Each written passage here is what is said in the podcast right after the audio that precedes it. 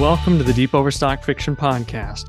We're celebrating the release of issue 22, Knots. This episode, we feature poetry by Lynette Esposito. Hello, this is Lynette Esposito from Mount Laurel, New Jersey. I'm going to read four poems. One late October eve.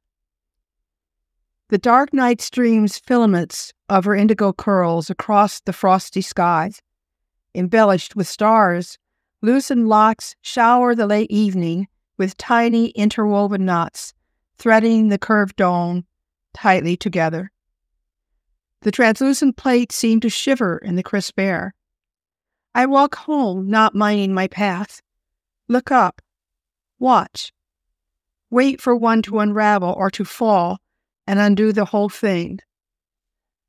Morning comes. The starlit night it's gone. Second poem. In the beginning, the heavy night opened her womb, and the earth was born. A beautiful baby blue and green held together with delicate knots, woofed an invisible loom, swaddling a new star in the universe. Poem number three. Grandson at almost three. When Lucian, not yet three, puts his hand in mine, I feel such joy. This boy knots his lifeline to mine in a faith that he can lead me to wherever he wants to go. And I, in the same perfect grandma faith, take him there. Poem number, poem number four Medusa's Love Story she stared at me with her marble eyes and knotted my heart so tight it turned to splintered stone. Pieces pierced my soul and turned it as well. Then, now, I am alone, unmarked granite, above a grave not yet dug. And a bonus poem. Anniversary.